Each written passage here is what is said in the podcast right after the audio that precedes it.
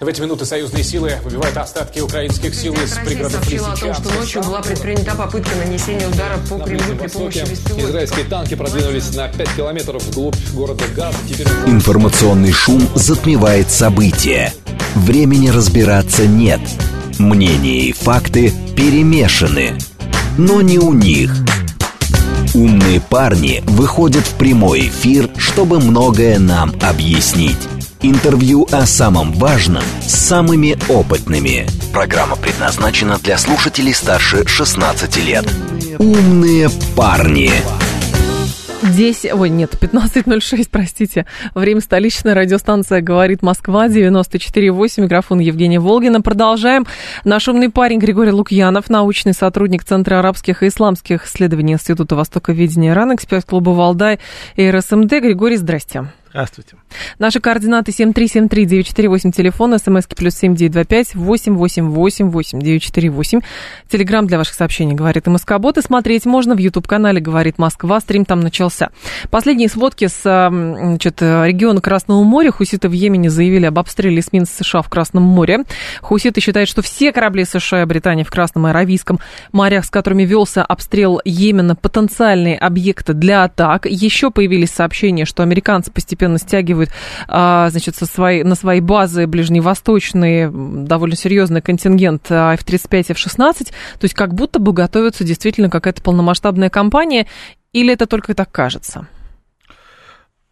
Ну, кажется или нет, этого что надо делать в таких случаях, мы знаем. Да. А, но, безусловно, происходит э, наращивание военного потенциала Соединенных Штатов, и, на мой взгляд, э, конечного решения, понимания того, какие силы э, нужно использовать и как сильно нужно ударить, сегодня в военном и политическом руководстве США нет. Угу. Мне, на мой взгляд, вообще очень спорное это было решение, продиктованное конъюнктурными соображениями, с одной стороны, палестино-израильской проблематикой, а с другой стороны, давлением, которое оказывает на администрацию администрацию Байдена э, крупный бизнес, американский бизнес, страдающий от э, повышения ставок э, котировок страховых компаний и изменения маршрутов основных товарных потоков между Западом и Востоком. И здесь по-хорошему надо было бы, если не искать дипломатическое решение, то хотя бы не переходить определенную черту, но Соединенные Штаты уже эту черту перешли. Первый удар нанесен. И вот сейчас Соединенные Штаты с каждым днем теряют свою репутацию, потому что, наконец-то, политическое движение, а, на знамени которого написано «Смерть Америки», а, и которое Соединенные Штаты упорно не замечали все эти годы, наконец-то находится в центре внимания и побеждает фактически Соединенные Штаты каждый день. А, потому что, несмотря на декларацию стремления прекратить любую активность хуситов, военную активность хуситов, Соединенные Штаты это сделать просто не смогут. Угу. Так же, как не смогли ничего сделать Саудовская Аравия, Объединенные Арабские Эмираты, их союзники, в рамках э, более чем э, восьмилетней кампании, которая идет с 2015 года в Йемене, где хуситы названы главным врагом, главной угрозой безопасности, региональной и даже ширше глобальной, но от этого ничего не поменялось по факту. По факту, собственно, хуситы как сидели в своих районах, которые они контролировали в 2015 году, также они сидят и сегодня. А эти районы трудно достижимы, поэтому в случае, если Соединенные Штаты Э, хотят добиться каких-то результатов, без масштабной военной наземной операции им сделать это не удастся. Но вряд ли они, наверное, будут устраивать какую-то полномасштабную военную кампанию уже с высадкой, соответственно, контингента в этом регионе, ну, потому что э, очевидно совершенно, что хуситы к этому долго-долго готовились, а наскоком взять э, Йемен, как выясняется, ни у кого не получается. Ну, про Йемен вполне корректны все те оценки, которые давались когда-то про Афганистан. Да. Это далеко не самая главная точка на планете, и тем более на, и даже на карте Ближнего Востока, а, на которой сошлись клином а, интересы именно американской военной политики, стратегической политики. Да. Сегодня я был, честно говоря, удивлен тому, что Соединенные Штаты пошли на то, чтобы наносить удары и ввязываться в эту драку. Потому что выйти из нее победителем просто невозможно. А целесообразность масштабной военной операции непонятна не только для самих Соединенных Штатов, но и для их союзников. Саудовская Аравия вела переговоры с хуситами последние годы, угу. достигла на этом поприще определенных результатов. А, переговорный процесс нельзя считать провальным, и на этом фоне нынешняя эскалация, она позволила хуситам настолько сильно повысить свои свою репутацию, улучшить свою репутацию, повысить свои позиции переговорные, что Саудовская Аравия скорее даже потеряла очень много от действий Соединенных Штатов в нынешних условиях. Потому что э, вопрос в любом случае вернется в русло переговоров, и переговорные позиции Саудовской Аравии значительно ослаб. Но это же, опять же, сюжет с йеменскими хуситами uh-huh. лишний раз доказывает, что Соединенные Штаты Америки, ну, то ли недооценили, а, всей ситуации на Ближнем Востоке, то ли переоценили как бы свой контроль над всем этим, или действительно не, пытались не замечать каких-то объективных вещей, потому что вот это пренебрежительное, действительно, а что эти тапочники, как их называли, да, или там а, армия в халатах, угу. вообще как она может, а она тут еще выбирает, какие суда обстреливать, а кому-то там русским, например, да, иранцам дают гарантии, китайцам, что их суда не будут затронуты, но это такое публичное оскорбление на весь мир фактически для Штатов? Э, мне кажется, все, что мы наблюдаем сейчас с Йеменом, оно ярко свидетельствует о том, что не все в порядке в системе э, военно-политического управления в Соединенных Штатах сейчас. Действительно, у Соединенных Штатов есть репутация, есть статус э, регионального такого гегемона, провайдера безопасности ключевого, без которого не решаются никакие конфликты, но, с другой стороны, и не начинаются никакие конфликты без Соединенных Штатов на Ближнем Востоке сейчас. А, с другой стороны, э, да, такое положение обязывает Соединенные Штаты вмешиваться даже тогда, когда, ну, казалось бы, делать этого было бы не следовало. А, но в нынешних условиях, когда мы наблюдаем определенную ситуацию личного характера с министром обороны, угу. нарушение определенных а, цепочек а, связи между различными институциями американской власти, отвечающими за внешнюю политику на Ближнем да. Востоке, а, мы видим определенные перекосы, а, очень многие вопросы идут, решаются в автоматическом режиме, и то, что могли позволить себе Соединенные Штаты 3, 4, 5 лет назад, а, сегодня, ну, скажем так, э, Соединенные Штаты позволить себе не могут а, давая приоритет тем или иным направлениям региональной внешней политики, сегодня Соединенные Штаты вынуждены тратить значительные ресурсы на второстепенные направления. И то, что связано с недооценкой хуситов, э, ну, на мой взгляд, не все так просто, да, то есть э, Соединенные Штаты полагают, что они смогут решить проблему нанесением ряда ограниченных ударов. Все-таки mm-hmm. те силы, которые сегодня мы считаем значительными в регионе, это ну, малая часть э, того, что может собрать э, военная машина Соединенных Штатов. А, и в данных случаях это все равно малые, малые силы, малые затраты, малые ресурсы для достижения большей цели как считают, по крайней мере, в американском руководстве. Но интересно же, что, как бы понятно, у Йемена а, есть вот эта идеологическая настройка, да, там смерть Соединенным Штатам и так далее. То есть они такие революционеры. А, но правильно ли называть хуситов прокси Тегерана? А, на мой взгляд, абсолютно нет. Это исключительно йеменская политическая сила, которая с момента своего возникновения в конце 90-х, начало 2000-х годов а, формировалась исключительно в йеменском контексте. Все факторы внешнего характера влияли только на вторичном уровне. Основная цель э, движения Ансарула, э, за, э, скажем так, сконцентрирована вокруг установления определенного порядка э, в, на территории Йемена. Речь не идет о безусловном идеологическом политическом, военном, экономическом доминировании на всей территории Йемена или же даже за ее пределами. Речь идет о э, восстановлении справедливости, как ее понимают хуситы. Так. И стоит вспоминать, что хуситы же не одни. Э, правительство в Сане это хуситы, а также правящая, бывшая правящая партия Егип... Йемена, которая находилась у власти до событий арабской весны а также силы регулярной армии, национальной гвардии, которые сохранили лояльность президенту Салиху во время конфликта 13-14 года, и после его смерти они не растворились в движении Ансаруа. Они все так же являются стар... Э, часть, э, союзниками этого движения. И сегодня э, Ансаруа продолжает работу коалиционного правительства, коалиционного угу. парламента, э, коалиционных органов власти на всех уровнях локальных.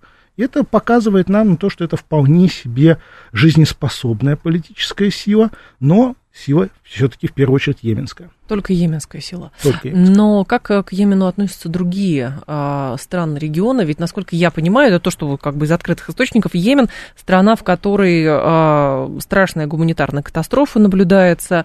Там это едва ли не самое бедное вообще государство на планете Земля. И, соответственно, как бы, а так, чтобы вот им кто-то помогал, кто-то пытался наладить там социальную жизнь, вот таких сообщений а, не было. И тогда получается, а как долго государство, в принципе, может существовать исключительно на основе вот некой идеологемы, ненависти и борьбы с Западом? Ну, во-первых, не вся территория Йемена контролируется сегодня движением Ансаруа и его союзниками, ага. правительством Сани. А значительная часть территории страны находится под контролем а, сил лояльных правительству находящемуся сегодня в, на территории Саудовской Аравии, и э, силам проэмиратским на юге страны, так называемый Южный переходный совет, который да. поддержал правительство э, новое правительство и новый президентский совет, который э, функционирует сегодня из Саудовской Аравии. Угу. И главные спонсоры гуманитарных миссий в Йемене сегодня это те же самые страны, которые больше всего в последние годы вложились в разрушениях на территории страны. Это Саудовская Аравия и Эмираты. Они финансируют как программы под эгидой ООН, так и э, программы под эгидой э, региональных международных организаций, а также самостоятельно. И тратят на оказание помощи э, населению Йемена – приблизительно сопоставимые суммы с тем, что они тратят на вооружение, на военные операции и так далее. Это очень mm-hmm. серьезные, очень большие суммы. То есть, с одной стороны, кнут, с другой стороны, пряник, целью которого, с одной стороны, уничтожить или дискредитировать хуситов, с другой стороны, э, показать, что будет помощь, будет поддержка тем, кто отвернется от хуситов. И других организаций, других акторов, других государств сегодня, конечно, в Йемене нет, потому что с 2015 года а, была предпринята целая серия блокад, которые привели к дефициту продовольствия, дефициту а, лекарственных препаратов угу. и не только распространению новых болезней, как пандемия ковид, но и э, реанимации старых болезней. Так, на секундочку, ОСПА, Э, на секунду, которая все уже давно посчитали ушедшей в прошлое, ну, в общем-то, была зафиксирована в большой, с большим распространением на территории Йемена э, в конце 2010-х годов. Но, а, несмотря на то, что вот э, вы и другие люди, которые занимаются наукой и погружены в ситуацию на Ближнем Востоке, а, говорите, что Йемен никак не связан с хуситами, но а, американцы и англичане уже назначили что это иранские прокси, и мы понимаем, что это для них лишний повод, например, обосновать, ну, я не знаю, будет, кстати, какую-то интервенцию в Иран, ограниченные удары по Ирану. То есть мы понимаем, что как бы для них связка вот эта существует хуситы Йемен, э, хуситы Иран, хуситы, значит, э, по указке Ирана тормозят, обстреливают э, суда, корабли, нам нужно с этим что-то сделать, что с этим делать, осуществлять удары по Ирану. Ну, наверное, такая примитивная схема, но, по-моему, она прослеживается. Э, да, безусловно, она прослеживается, поскольку в американском э, политическом и научном и э, общественном дискурсе не делается разницы между движениями Хезбалла, движением Ансарула и Ираном. Mm-hmm. Считается, что они все организуются, координируются из Ирана. Действительно, Иран помогал э, хуситам и информационно, пропагандистски, морально их поддерживал, а также поставлял определенные виды вооружений контрабандным путем в обход блокады через территорию Омана, через территорию, соответственно, соседних государств через морскую границу. Да. А, и все это время, конечно, это была серьезная помощь, которая позволяла а, хуситам воевать э, современными методами с помощью дронов, с помощью ракет. Напомню, что не прошло и четырех лет, как э, йеменцы атаковали э, крупный э, нефтеперерабатывающий завод, комплекс на территории Саудовской Аравии, прикрытый mm-hmm. самыми современными комплексами французскими и американскими, которые находятся на вооружении Саудовской Аравии, но ничего из этого не помогло. поскольку задолго до всего того, что мы наблюдали уже на фронтах восточноевропейских, хуситы применили на практике, вот, соответственно, против Саудовской Аравии в 2019 году. И а, это показывает, что это более чем значимая помощь со стороны Ирана. Но с другой стороны, а, с другой стороны, важно понимать, что сейчас исчезнет помощь э, Ирана, хуситы никуда не исчезнут. Они могут воевать вполне автономно, потому что у них есть собственная стабильная социальная база. Mm-hmm. И она не зависит от э, идеологической поддержки со стороны Тегерана. Э, более того, у них своя концепция влияния ислама на политику. У них своя концепция религиозного лидерства. Они э, уважают иранцев, но тем не менее действуют сугубо в своих целях, в своих интересах и будут делать это так же. Но это не помешает, конечно, э, и США, их региональным союзникам, в первую очередь Саудовской Аравии и э, Израилю, говорить обратное. Другое дело, что сейчас Саудовская Аравия в меньшей степени заинтересована в дальнейшей эскалации военных э, действий против Ирана. А то, что, собственно, сейчас происходит в Сирии, в Ираке, в Ливане, это а, активизация проиранских или союзных Ирану группировок против Израиля и Соединенных Штатов, никак не связано с Ирано-саудовским противостоянием. Наоборот, в 2023 году Иран и Саудовская Аравия восстановили дипломатические отношения. И в нынешних условиях эти дипломатические отношения не только не разрываются, они развиваются, они поддерживаются. Иран и Саудовская Аравия ищут пути нормализации ситуации в регионе и хотят э, сохранить то, что им удалось, э, к чему они пришли с большим-большим трудом. Пониманию того, что открытая конфронтация не нужна ни тем, ни другим. Угу. И а, в нынешних условиях американская политика, израильская политика, а, она очень сильно а, не нравится и в Рияде, и в Тегеране, и они пытаются максимально снижать напряженность. А мы с вами встречались, мне кажется, месяц назад, мы с вами говорили об, палестино-израильском, да, да. арабо-израильской конфронтации. Мы тогда констатировали, соглашались с тем, что вот Иран проявляет, ну, глубочайшее стратегическое терпение, да, но в нынешних условиях, а, как бы Иран не пытался избежать конфронтации, все угу. равно, а, скажем так, удары наносятся по проиранским силам, по иранским агентам, по иранским активам на территории Сирии, на территории Ирака. И, э, ну, скажем так, в Соединенных Штатах все громче говорят необходимости бить не только по э, инфраструктуре в Сирии, в Ираке, в Йемене, но и по самому Ирану. А кто будет бить-то? Израиль будет бить, который не может э, Хамас победить? Или он не может победить Хамас, поэтому он будет бить по Хезболле, а Ирану, а, может быть, даже, там, не знаю, по Сирии и Ираку? Вот во время прошлого э, этапа такой эскалации в 2019 году в американской дипломатии ключевую э, скрипку играл такой персонаж, как Джон Болтон, да. который активно говорил о том, что это святой религиозный долг Соединенных Штатов поддержать Израиль в борьбе против а, Ирана и создать широкую коалицию по противодействию Ирану в регионе, так же, как создать широкую коалицию в Европе по противодействию Российской Федерации. Угу. А, несмотря на то, что сейчас у власти другая администрация, другая партийная группа в Соединенных Штатах, а, принцип остается все тот же. Существует вот такая вот поддержка этой идеи, что надо наносить удар вместе. Но Сегодня ситуация изменилась. Израиль действительно погряз в секторе Газа, а, перебрасывает войска на Северный фронт, ожидая там проблем, а, но наносить а, удары на территории Ирана будет ему крайне-крайне сложно, и ключевую роль он сыграть не сможет. Саудовская Аравия тоже не готова. Объединенные Арабские Эмираты тоже не готовы.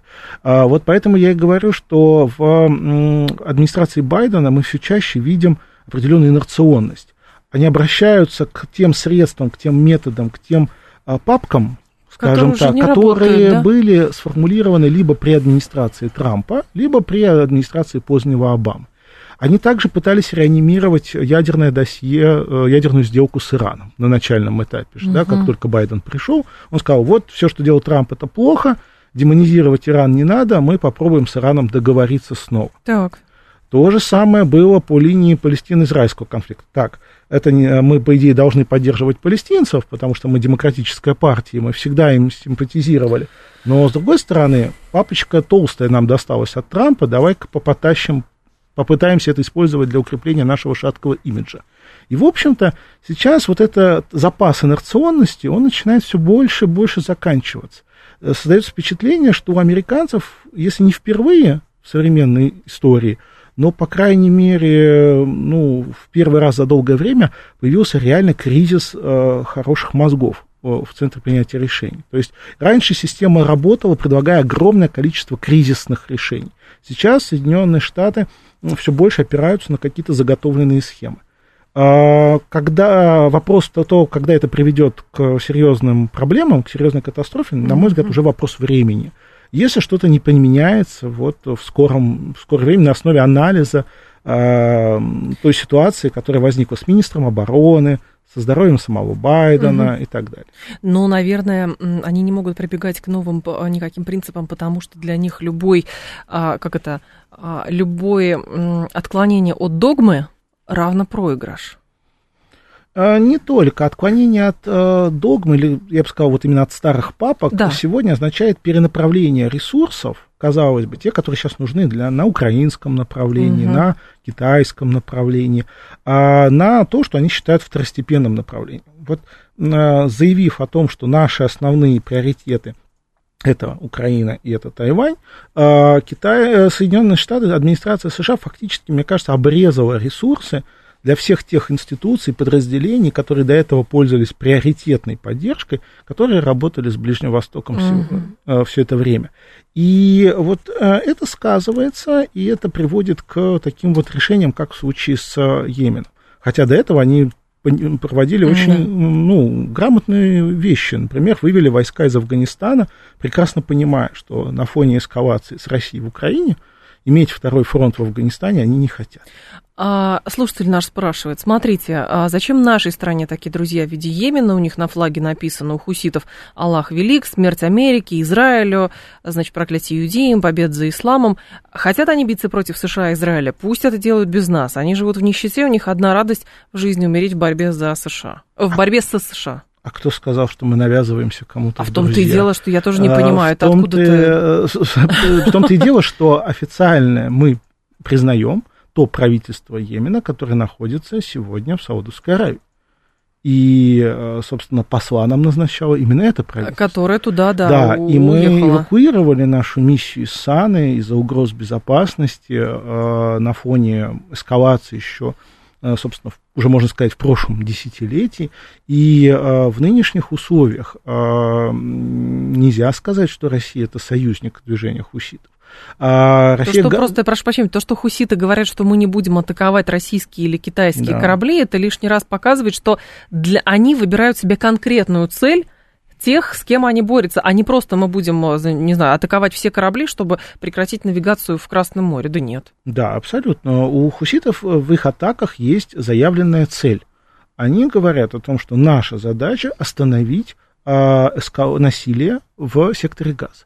Для этого нужно оказать давление на Израиль, на Соединенные Штаты и их союзников, те страны, которые поддерживают насилие против гражданского населения и политических движений палестинцев угу. и палестинского народа в секторе Газа. Для этого нужно, соответственно, э, оказывать все меры возможного давления, включая военные.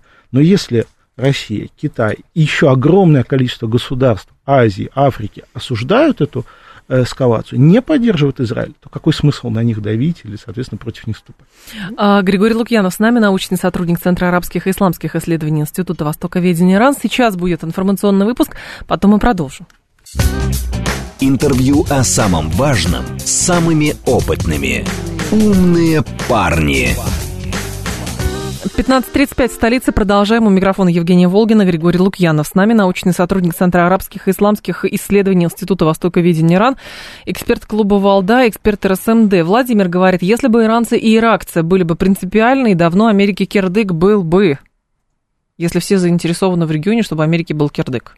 Ну, видимо, так, не знаю. Ну, еще не так однозначно, потому что Соединенные Штаты там достаточно давно и достаточно крепко присутствуют, поэтому клиентела Соединенных Штатов, то есть тех акторов экономических, политических, да и просто людей, которые получают от этого выгоду, очень и очень немало. Угу. Вспомните ситуацию в Афганистане, когда оттуда спешно эвакуировались американские военные. Сколько людей пыталось сбежать вместе с ними, опасаясь преследований со стороны талибов. Да, это трагическая, конечно, а кто эти люди? Была. Это что, были просто граждане, которые там обувь чистили американским солдатам? Нет, конечно, это были и чиновники, это были угу. и учителя, и инженеры, и много-многие другие.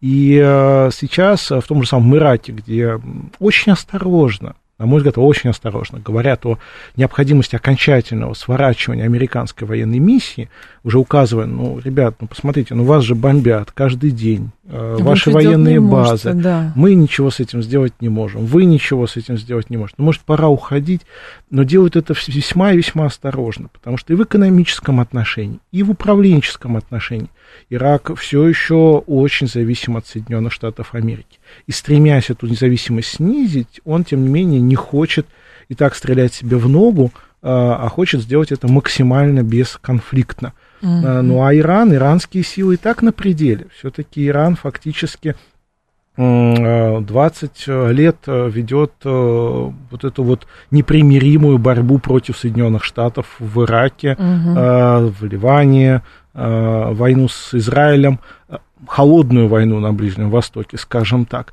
И от этого, ну, скажем так, экономические ресурсы не увеличиваются, наоборот, растрачиваются. Плюс еще санкции, плюс еще так. санкционное давление. И Иран и так демонстрирует э, величайшие кульбиты в, региональной политике и добивается максимальных результатов при тех ограниченных ресурсах, которые у него есть. Поэтому давайте будем, мне кажется, оставаться реалистами э, альтернативного мира, где иракцы, иранцы, вообще все арабы и не арабы на Ближнем mm-hmm. Востоке объединяются против американцев. Это, ну, скажем так, миф ушедшей эпохи.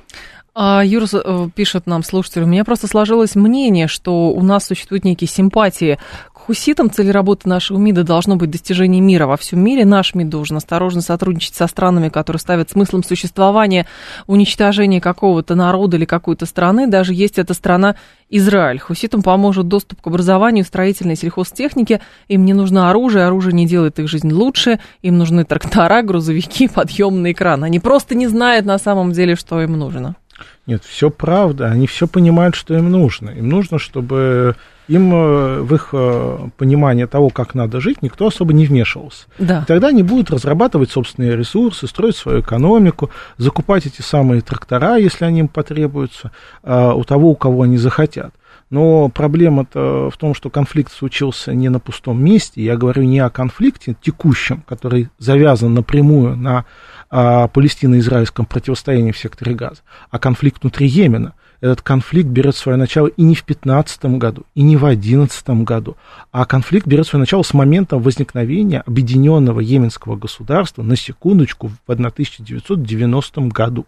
С завершением холодной войны два Йемена объединились, но практически сразу же произошла гражданская война в 1994 году, затем тем целая серия так называемых саадских войн, войн центрального правительства против э, тех самых хуситов.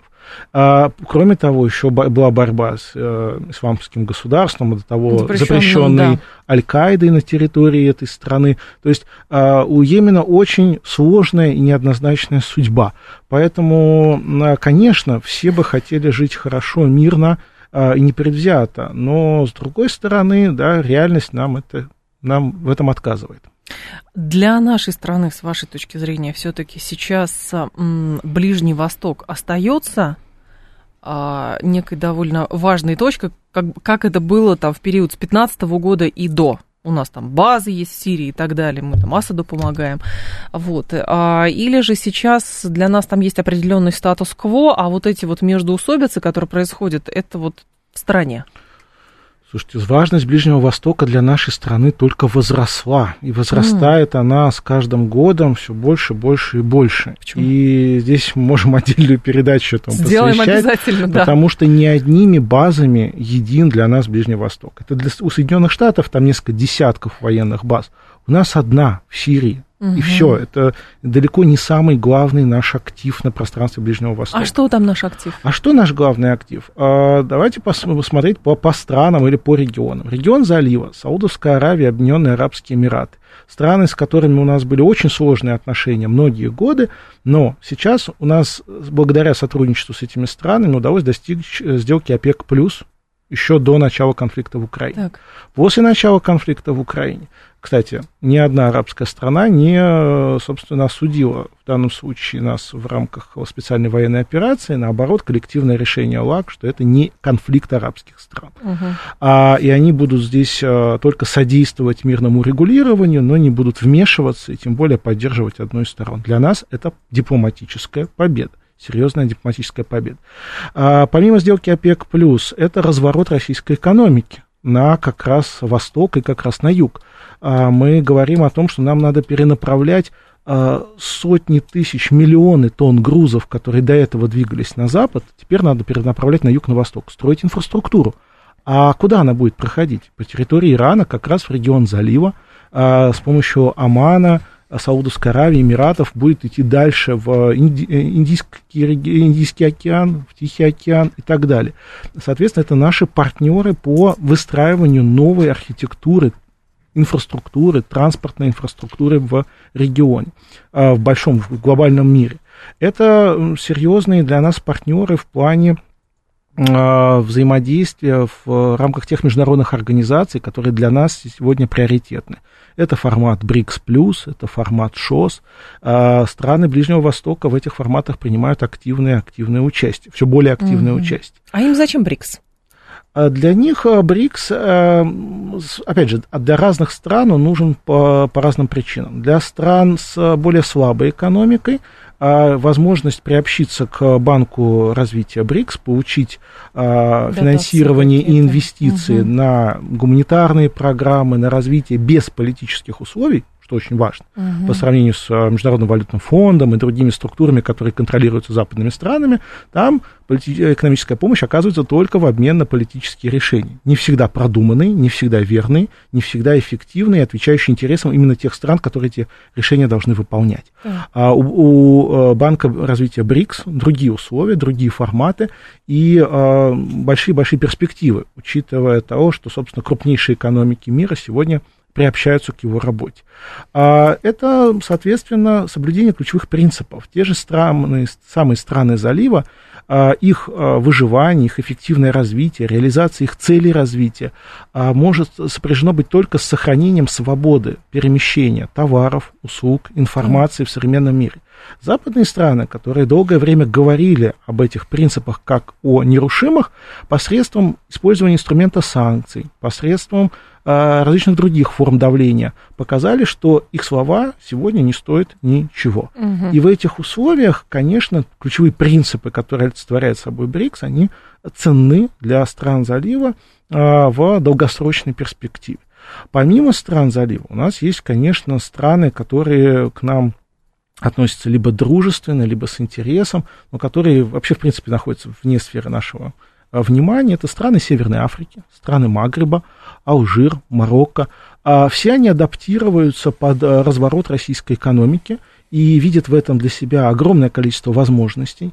Это закупки российского продовольствия, то есть продукции сельскохозяйственного, mm-hmm. агропромышленного комплекса. Это закупки российских российской продукции промышленности, это создание совместных производств. Ну, конечно, это атомная энергетика. Посмотрите, как хорошо развивается проект ДАБА, строительство атомной станции да. в Египте. За ней следит сегодня и вся Африка, и весь арабский мир.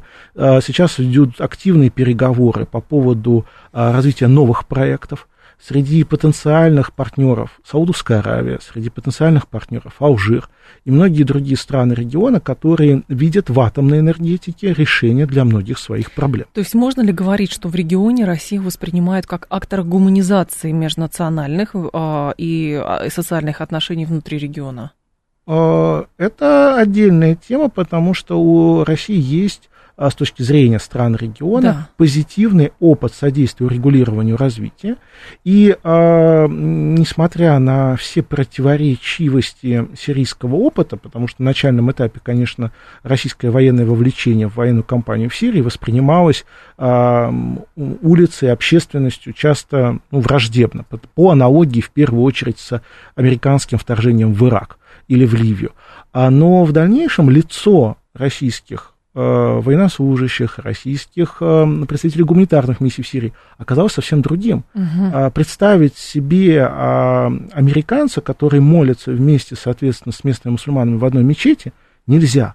А вот представить российских солдат военной полиции, которые э, сегодня стоят на посту, а вечером идут и молятся, соответственно, вместе с теми же, кого они охраняют в одной мечети, э, и принимают там в месяц Рамадан вместе ифтар, э, то есть принимают вместе пищу после захода солнца, это совершенно другой уровень доверия, другой уровень понимания, что это другой, другой культурный код, другая цивилизация, другие нормы поведения. И это не враждебные нормы поведения, это не что-то принципиально иное, это что-то понятное и более комфортное, приемлемое, с чем можно работать, с чем можно сотрудничать. Но вот интересно, что, насколько я понимаю, а, наша, ну, по крайней мере, то, что в публичное поле выходит, то есть мы идею того же самого БРИКС или вообще а, сотрудничество там со странами глобального юга воспринимаем, что это наш путь, в, как бы в, основе него лежит антиамериканизм некий, да, что мы как бы, у нас с Западом, а, значит, вот происходит то, что происходит, у- мы выбираем другой путь, и у нас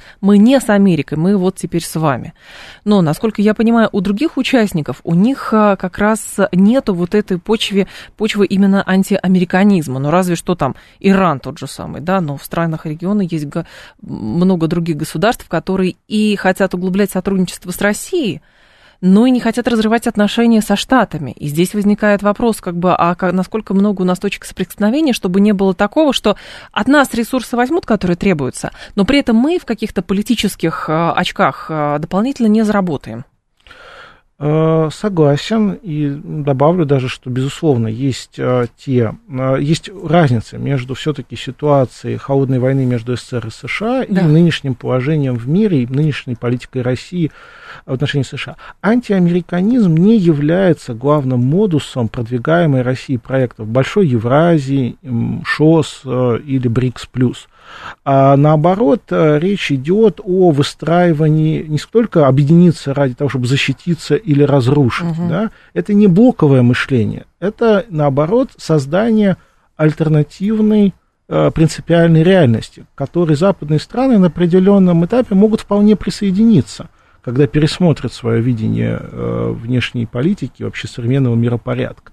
А, в никто не мешает. Да, в этом отношении есть э, сомнения большие у России, в том числе в отношении тех стран, которые очень активно развивают сотрудничество с Соединенными Штатами, но это не мешает нам сотрудничать там, где нам это выгодно. А, ну, вот, к примеру, да, в- э, я уже сказал про сотрудничество с Объединенными Арабскими Да. Эмиратами. Вспомним недавний визит э, президента Российской Федерации в Саудовскую Аравию и в Объединенные Арабские Эмираты. Не так много иностранных визитов в нынешних условиях у президента России по соображениям безопасности, но, видите, уровень доверия, взаимопонимания и готовности к диалогу. И это при том, что на территории Объединенных Арабских Эмиратов, э, Саудовской Аравии, Катара в регионе огромное количество американских военных баз. Да.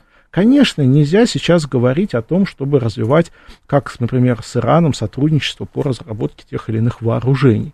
Потому что, безусловно, здесь есть ну, действительно опасения, что Соединенные Штаты, пользуясь своими эксклюзивными отношениями с этими странами, получат доступ к этой информации. Но в плане экономики свои экономические интересы страны региона будут защищать очень и очень активно. И здесь есть огромное количество точек соприкосновения. Более того, многие российские решения для региона, они вовсе исключают принцип антиамериканизма. Например, российская концепция безопасности в регионе залива строится на принципе инклюзивности. Нельзя никого исключать. Все, кто считают себя э, зависимыми от ситуации в заливе, а залив-то поставляет нефть, 30% мировых запасов нефти, а, соответственно, тот должен иметь право, возможность высказаться. для того, чтобы его не выбросили из процесса, и он не стал подрывать усилия всех остальных. А, и в данном случае говорить надо и с Соединенными Штатами Америки, а не только со странами региона. Но вот у российского союзника, например, у Ирана другая позиция, uh-huh. что решать должны судьбу залива только страны, которые имеют к нему выход, то есть Иран, Ирак и монархия Аравийского полуострова. Там не должно быть не только Соединенных Штатов, но в том числе и России. Она должна быть, ну, скажем так, на вторых ролях. А, и в этом у нас, к примеру, несогласие. А наш подход строится на том, что давайте, если здесь могут содействовать американцы, если у них есть интерес, давайте общаться и с американцами тоже. Поэтому нет в этом отношении, не надо преувеличивать роль вот этого, скажем так, термина антиамериканизм. Угу. Российская политика стала намного более гибче, чем раньше. Идеологические установки не предопределяют в данном случае потребности реальной политики. И а, потребности реальной политики, связанные с а, скажем так, стратегическим разворотом на восток, связаны именно с наработкой конкретных прикладных решений экономических каналов взаимодействия. А в итоге это не мешает нашему бизнесу себя комфортно чувствовать и в Марокко, и в Алжире, и в Египте, и, в, и где только, и где угодно на Ближнем Востоке. Но с вашей точки зрения у Соединенных Штатов Америки присутствует некое опасение того, что а, постепенно а, их принцип работы на Ближнем Востоке сейчас а, а, как бы девальвируется с учетом тех предложений, которые, например, дает Россия. Потому что мы понимаем, если у нас все рассчитано на принципе а, инклюзивности и кооперации, то, соответственно, в Соединенных Штатах Америки, ну, несколько иные принципы. Конкурентов быть не Знаете, должно, главная, например, так. Главная угроза для американской политики на Ближнем Востоке не Россия, не Китай, не страны региона, а сами Соединенные Штаты Америки. Это как? А, это, собственно, та роль, гиперболизированная роль ключевого гегемона, который они сформировали для себя в 90-е и 2000-е годы, она стала из, избыточной. Она, слиж, она дает уже меньше выгоды, сколько она требует на себя расходов. Не зря Обама говорил о необходимости вывода войск в скорейшем времени и снижения расходов на военку на Ближнем Востоке. И несмотря на то, что Трамп эту идею продолжил, да. в общем-то, ВОЗ и ныне там. И чем дальше, собственно, развивается ситуация, тем больше на Ближнем Востоке уже обязательств Соединенных Штатов, которые их, их тяготят. Это и э, Палестино-израильский конфликт, это Йемен, это Сирия, это Ливия, это Ирак. Э, уже их самоценность, она снизилась до максимума. То есть им перестали доверять, что ли? В них разочаровываются там ближайшие союзники или что? Это тоже происходит, но помимо этого у Соединенных Штатов самих нет понимания сегодня, насколько нам это действительно нужно. Ну как контролировать?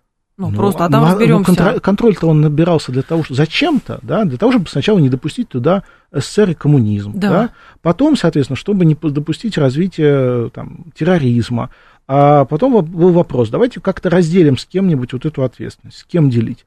С Саудовской Аравией, с Израилем. А эти страны не хотят брать, собственно, на себя ответственность за весь регион угу. в том формате, которым оставляют его Соединенные Штаты Америки.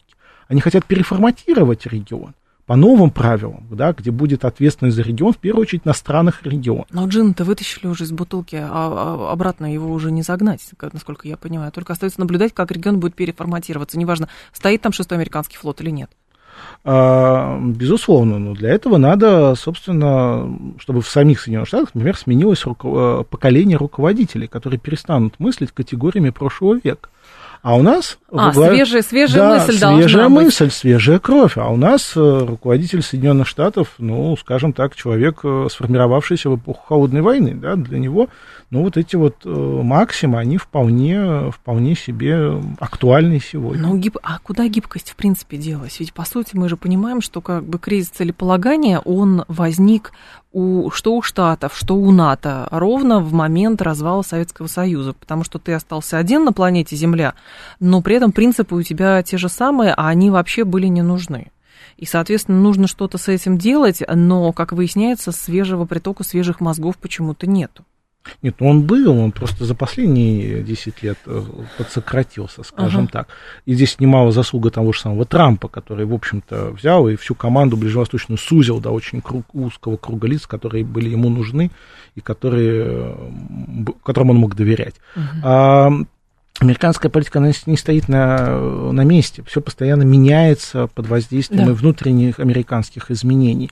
И э, тот э, рост э, солидарности с Палестиной, который мы наблюдаем в том же самом Соединенных Штатах Америки, вступающий в конфронтацию с э, внутреннеамериканскими расколами, или в- наоборот, сливающийся с внутриамериканскими расколами, а, только показывает на то, что вот э, эта модель, которую предпочитали не разрушить, а наоборот постепенно модернизировать, апгрейдить, Мгм, может быть, мгм. демонтировать, но постепенно, она в принципе э, не пользуется поддержкой у значительной части американского общества. И здесь для США огромные риски, на которые пока нет однозначного решения. Ну, оно объективно его выработать очень сложно. Когда у тебя очень много всего на Ближнем Да. Востоке, от этого очень сложно отказаться. Но есть ли сейчас понимание, почему вот тому же самому Израилю, как кажется, здесь тоже для многих было открытием, что можно вот по прошествии 100 дней вообще не добиться ничего, кроме как э, статуса как бы государства, которое вершит геноцид в отдельно взятом регионе в секторе Газа. Ну, безусловно, в Соединенных Штатах были люди, которые с самого начала не поддерживали э, вот это предприятие гиперболизированной мести со стороны израильского политического руководства. А, были те, кто выступали против, критиковали, были те, кто понимал, что это не работает, но понимали, что публично высказывать это нельзя, потому что союз с Израилем это вот константа, его нельзя пересматривать, это важнейший кирпичик в, в региональной политике Соединенных Штатов Америки. А в нынешних условиях э, идет постепенная работа, ведь активно идет дипломатическая работа, в том числе Соединенные Штаты ищут это самое решение, которое Мгм. позволило бы прекратить это насилие, потому что оно уже на таком уровне высоченном со стороны Израиля, который уже ни одному американскому политическому актору не кажется позволительным. Но есть обязательства, есть ограничения, да, которые сами уже Соединенные Штаты выстроили до этого и сами преодолеть сегодня администрация не То может. есть, а, ну хорошо, а если они, ну не знаю, принудят, например, того же самого Нетаньяху к тому, чтобы все это прекратить? Да Или как у них нет его- инструментов? А как они его им принудят? Вообще, ну, как показывает практика, нет инструмента принудить Нетаньяху. Санкции ввести Э, против самом- него, это же самом- понимаете, ситуация, вводи санкции. Ну, ну, как так. можно вводить санкции против дружественного во всех отношениях государства, союзника, с которым огромное количество а, кон- а, соглашений о сотрудничестве, Да. которые не ты подписывал, не тебе отменять. А, лобби еврейское в Соединенных Штатах может не поддерживать Нетаньяху, но оно не позволит никогда ввести прецедент санкций против Израиля со стороны США. Да, то есть Нетаньяху-то может быть восприниматься как очень плохой человек и очень плохой политик, но э, в его лице никто не позволит наказывать Израиль. В этом отношении произраильское лобби будет стоять горой против любого, кто это попытается сделать. А про палестинское лобби хорошо, насколько оно сильно? Э, Ну, как показывает практика, оно не так уж слабо, как может показаться на первый взгляд. Э, И то, что те действия, которые сегодня предпринимает, в том числе Государственный департамент по поиску решений, вот эта челночная дипломатия Да. Блинкина, она показывает, что игнорировать его невозможно. А Это не только общественность, не только студенты, которые выходят, соответственно, с демонстрациями, поддержку, чтобы вот э, сионизм равно центр исламофобии и так далее. А, Но это еще и люди в управленческих решениях, управленческих кабинетах. И так же, как всегда, есть те, кто видит в этом кризисе определенные возможности продвинуть э, достижение какого-то компромисса с арабскими странами. Все-таки Саудовская Аравия и Эмираты э, не отказались от идеи примирения с Израилем, установления с ним дипломатических отношений через какое-то время. Для Саудовской Мгм. Аравии это все еще в повестке. И на это тоже Соединенные Штаты реагируют, понимают, ради этого шли долгое время, да, для того, чтобы арабо-израильский конфликт сошел на нет как таковой. Ну и здесь э, ведется работа, и она будет вестись работа. И от э, текущей администрации все не зависит. Но хорошо, с вашей точки зрения, удастся ли добиться э, решения по признанию двух государств? А, коротко. Ой, я думаю, что это Нет? очень сложный вопрос. Он не от Соединенных Штатов только зависит э, на сегодняшний момент.